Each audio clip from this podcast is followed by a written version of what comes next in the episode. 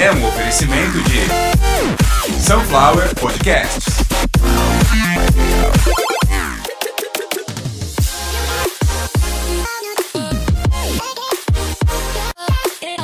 Começando a edição de número 80 do Caviar uma Ova, um oferecimento de Sunflower Podcasts. O canal de podcasts mais querido do Brasil. Bom, gente, vamos lá. Ontem eu ia subir um episódio, mas eu achei que não era dia de publicar nada. No Brasil, no dia 1 de abril, se comemora o dia da mentira. E eu acho que é uma baita bobagem. Desde que era criança no colégio, eu não achava graça nenhuma em falar uma coisa e descobrir que aquilo era para comemorar um determinado dia. Eu acredito que não existe é, comemoração, é, não, não deve se ter dia para comemorar coisa errada nem coisa ruim. Então esperei passar hoje no dia 2 de abril, venho gravar. Claro, não tenho só informações, eu não tenho só atualizações, tem coisa ruim também, porque não tem como né, escapar disso.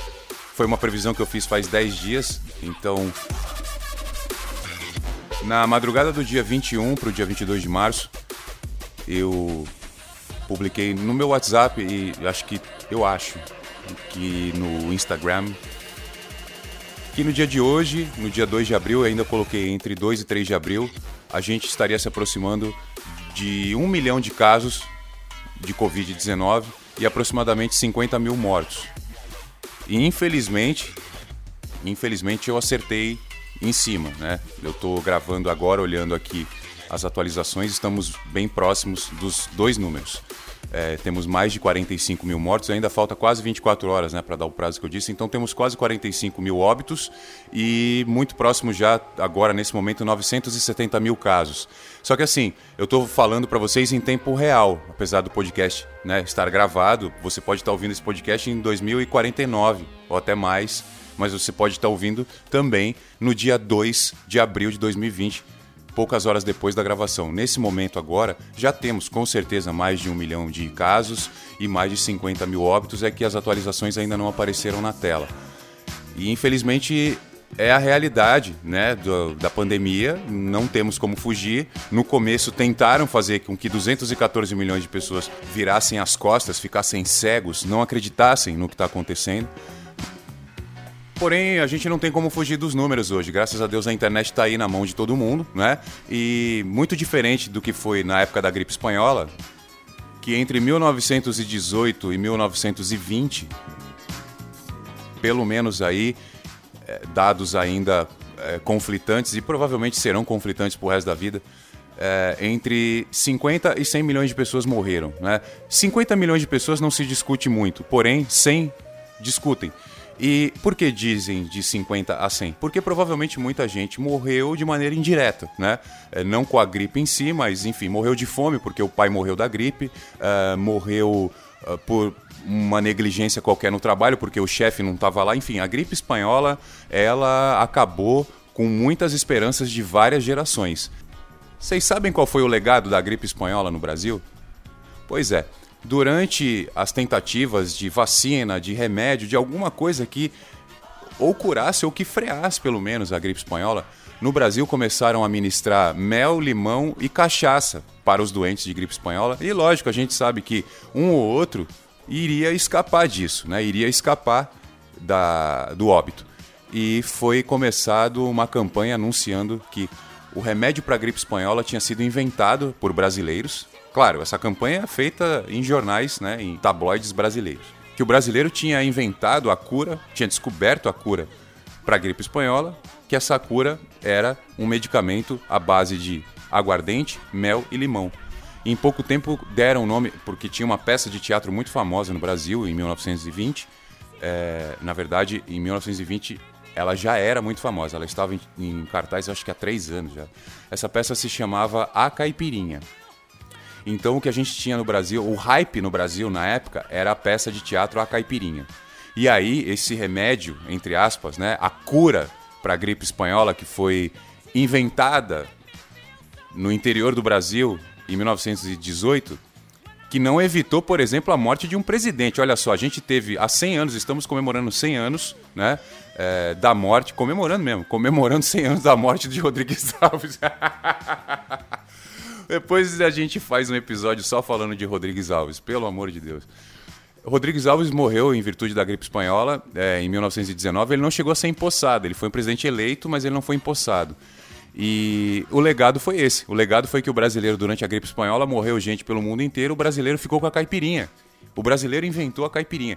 E agora a gente está vivendo uma pandemia que já hoje aí, né, chega a um milhão de casos e chega a 50 mil óbitos, e o brasileiro ainda está discutindo se deve sair de casa ou não, se o presidente está mentindo ou não quando diz que não vai acontecer nada, que a gente pode sair de casa, que vocês, episódio 79, Jairzinho Terra Plana, a reflexão do episódio 79, no final, quando eu perguntei em quem que a gente deve acreditar nesse momento? Na maior autoridade de saúde comunitária do planeta, indicado para ser o diretor-geral da OMS desde 2017, ou no senhor Jair Bolsonaro, que não possui nenhum curso na área da saúde. E eu fui muito educado. Eu fui muito educado, eu fui muito diplomático quando eu aleguei que o senhor Jair Messias Bolsonaro, presidente da República, sem partido, não tem nenhum curso na área da saúde, porque a gente sabe que ele não tem nenhum curso em área nenhuma, a não ser montar e desmontar pistola 45 e fuzil FAL ele não sabe absolutamente nada. Nada. Absolutamente nada. Nem cuidar de filho. Vai ter um episódio que a gente vai falar só dos três porquinhos. Por enquanto, por enquanto, o que eu posso dizer para vocês é o seguinte: o presidente da República, no meio dessa confusão toda, no, o brasileiro precisando de dinheiro para comer, quando o Dr. Tedros falou que algumas pessoas pelo mundo saem de casa para comprar a comida, volta para deixar a comida e sai para rua de novo para conseguir a comida no fim do dia, ele não tá falando de gente da Etiópia, de onde ele veio. Até contrariando aí o presidente, que disse que o Dr. Tedros foi africano. Não, presidente, o Dr. Tedros ele é etíope, ele é africano. Você não muda o seu gentílico. Você pode ter um gentílico e ser naturalizado tal. É muito ruim você ter que explicar o, básico para quem tinha que estar tá te dando aula. Então, depois dessas polêmicas todas aí, de é, vídeo errado e acho que cinco ou seis eh, informações falsas na sequência. Eh, porra, na África do Sul o presidente teria sido fuzilado. Você que gosta muito do presidente da República, entenda que alguns países no mundo estão tomando medidas para evitar exatamente o que o Bolsonaro está fazendo no Brasil. Disseminar o pânico, disseminar coisas às vezes pior do que doença, que é a vontade de se matar, a vontade de não acordar, a vontade de não viver. Porque não tem jeito. Ou eu trabalho para ganhar 3 reais por dia, ou eu vou pra rua e pego o vírus e morro. É o que o presidente me oferece nesse momento. E a gente sabe que não é nenhum nem outro, porque se você ficar em casa, você vai continuar pobre, sem nada, mas não vai ter a doença. E se você for pra rua, você continua pobre, fudido, com as contas atrasadas e provavelmente vai acabar se contaminando e não vai ter hospital. Por quê? O Brasil vai atingir em breve, acredito que entre 10 e 19 de maio, o colapso no sistema de saúde é, os hospitais vão fechar porque não vai ter como atender, não vai ter como ter ninguém na recepção. Então, assim, o que, que o presidente fez para essa situação se acalmar um pouco? Ele chamou um vereador carioca e deu para ele um gabinete no Palácio do Planalto, muito próximo ao gabinete presidencial, para que esse vereador carioca comande uma ofensiva nas redes sociais pró-governo. O nome desse vereador é Carlos Bolsonaro. Não é engraçado, não. Não é engraçado, não. Não é engraçado porque como é que o cara faz um negócio desse, meu? O nome disso é improbidade administrativa, é abuso de poder. Nepotismo é você ter uma empresa e você só contrata seus parentes, dá os melhores cargos para os seus parentes. Isso é nepotismo. Você no poder público, no meio de uma crise onde a, a, vida das pessoas está em risco, você trazer o seu filho para perto de você para ele ficar no Twitter falando bosta. Presidente da República deu superpoderes para um vereador, deu poderes de ministro, de senador para o filho dele, para ele ficar digitando bosta no Twitter e no Facebook. Então é isso, a gente está numa situação literalmente pandêmica, estamos com uma doença espalhada pelo mundo inteiro. A gente tem um presidente completamente despreparado para qualquer coisa, até para ser pai. O cara não tem condição de ser pai.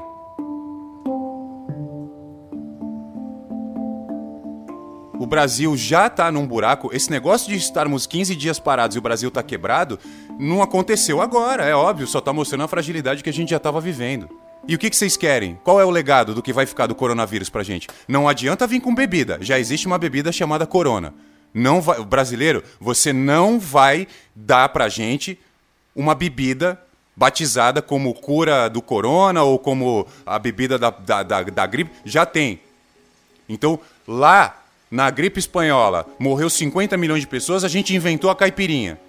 Ah, tudo bem, a gente descobriu que não curava a gripe, mas tudo bem, agora o brasileiro tem a bebida própria. Ok. Agora não dá mais. O corona chegou aí, quando ele ganhou o nome de coronavírus, a cerveja Corona já é famosa no mundo inteiro. Brasileiro, a gente precisa inventar uma outra coisa. O legado do Brasil, depois do que está acontecendo, não pode ser uma bebida alcoólica, não pode ser um meme novo, não dá para fazer o que o presidente está fazendo. Gente, você sabe o que está parecendo? O Brasil está vivendo um cenário, está parecendo um carro de palhaço. Sabe, no circo, quando chega aquele carro, sai um monte de palhaço, você fala, pô, cabe dois palhaços naquele carro. Sai seis logo de cara. Só que enquanto os seis palhaços estão fazendo as apresentações, sai mais uns 20 e o governo brasileiro tá parecendo isso. Quando o Bolsonaro chega, começa a sair imbecil de tudo quanto é lado, falando bosta de tudo quanto é gênero. Tanto lá no governo como pelas ruas. O cara grita dizendo: o brasileiro mergulha no esgoto e não acontece nada, o brasileiro tem que ser estudado. Aí você vê as pessoas gritando: mito, mito mito da idiotice, né? Mito da imbecilidade. Pelo amor de Deus, cara, a gente tá morrendo. Hoje no Brasil, quase 300 mortos. Acabei... Faz um minuto que saiu a notícia que tá no meu lado, tô com dois monitores aqui. Há um minuto saiu uma notícia que para cada um caso de coronavírus confirmado, existem 30 subnotificações. Ou seja, para cada uma pessoa que é diagnosticada com corona no Brasil, 30 não se sabe o porquê daquele problema respiratório, não se sabe o porquê daquela internação com aquele sintoma. E se a gente está falando de um doente com mais 30 suspeitos, a conta é bem clara. O nosso sistema entra em colapso em poucos dias. Eu repito, entre dia 10 e 19 de maio, não vai haver atendimento público no Brasil na área da saúde, para nada. Se você quiser um band-aid, você vai no supermercado comprar, se tiver dinheiro para isso. Se o governo conseguir repassar esses 600 reais, que ele não tem. É, agora a gente está com um problema de informática. A verba surgiu, não sabemos como essa verba vai chegar na mão das pessoas. Por quê? Porque no Brasil não tem TI. Já falei disso no outro episódio. Não temos internet, não temos profissionais de TI o suficiente para isso. Ou seja, a gente está mostrando para o planeta Terra, e o planeta Terra está mostrando para todo mundo, que a gente só está preparado do dia para a noite para fazer guerra. Então, do dia para noite, todo mundo tem farda para vestir, fuzil para atirar, uh, blindados para atravessar fronteiras, aviões para jogar bomba, mas não sabe dar uma vacina, não sabe parar uma gripe. Então agora o mundo vai parar para aprender a cuidar um do outro, para aprender a desenvolver vacina, medicamento, como cuidar do próximo. As pessoas reclamando aí, é porque eu tenho que cuidar do meu avô, tenho que cuidar do meu pai. Vai cuidar do seu avô, vai cuidar do seu pai. Vocês estão vendo aos poucos, ao, ao decorrer dos dias, que a vida não era o que vocês pensavam. Ah, eu tenho meu trabalho aqui, ó, eu passo o cartão ali, eu compro as coisas, eu pago tudo, eu tenho meu carro, eu tenho minhas coisas. Não tem mais. Tem, mas está tudo aí da porta para dentro, você não sai mais. Quer brigar contra isso? Vai. Vai se fuder. O risco de contaminação hoje no Brasil, no dia 2 de abril, é gigantesco. Seja lá onde for, que lugar do Brasil você estiver me ouvindo, o risco de contaminação hoje no Brasil é gigantesco. Eu vi um político do interior de São Paulo falando, da, ao mesmo tempo que ele está super certo, da pena. Porque ele pediu para a gente ficar tranquilo, que fique todo mundo tranquilo, porque todo mundo no Brasil vai contrair o coronavírus. É que assim, alguns, isso já é comprovado, são dados científicos, 25% de todos os infectados do coronavírus não apresentam nenhum sintoma e nem vão apresentar. Os outros 75% apresentam sintomas variados. Desses 75%, os números estão mostrando, né? Uma pequena porcentagem, que varia de 1% a 3%, não suporta e vem a óbito. Então, é verdade, infelizmente, praticamente 100% da população vai contrair o coronavírus. Muito mais do que 90% vai sobreviver sem nenhuma sequela. Muito mais do que 90%. Acredita-se aí que 95% da população no mundo não vai ser afetada na questão da saúde com o coronavírus. Porém, devido à quebra que vai dar no mundo inteiro, porque o mundo precisa parar. O mundo parado não vai gerar dinheiro, não gerando dinheiro, pessoas vão ganhar menos, vão consumir menos, enfim. Essa cadeia de quebra, ela é impossível de ser parada nesse momento. Só que quando isso acabar, as pessoas estarão bem, saudáveis e pessoas bem de saúde podem recuperar prejuízos materiais mortos não recuperam nada e ainda dão mais prejuízos, tanto para o sistema de saúde quanto para as famílias. Então vou falar igual esse governo aí, tá? Eu vou me despedir hoje. Tem muita coisa para falar ainda, mas nos próximos episódios. Na edição 81 eu venho com mais novidades. Então, assim, gente, estamos chegando a um milhão de casos nesse momento de infectados, a 50 mil óbitos. Então, o que, que eu posso dizer para vocês? Eu vou falar do jeito que os governadores estão falando. Parem de ter coronga. Vocês precisam não ter o coronga. Não peguem coronga. Vocês têm que não fazer nada.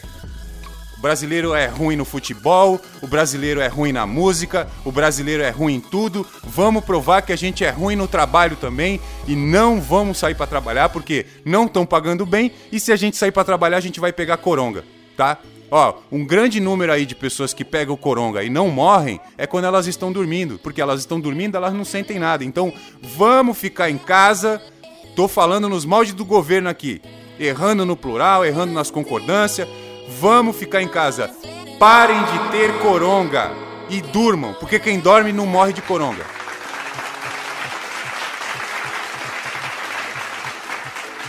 Vai lá no PicPay, doa para Sunflower Podcasts um real, dois reais, tá tudo bem. Doa para o Caviar Uma Ova, pode ser um real, dois reais, tá tudo bem. PicPay.me barra Sunflower Podcasts ou PicPay.me barra Caviar Uma Ova.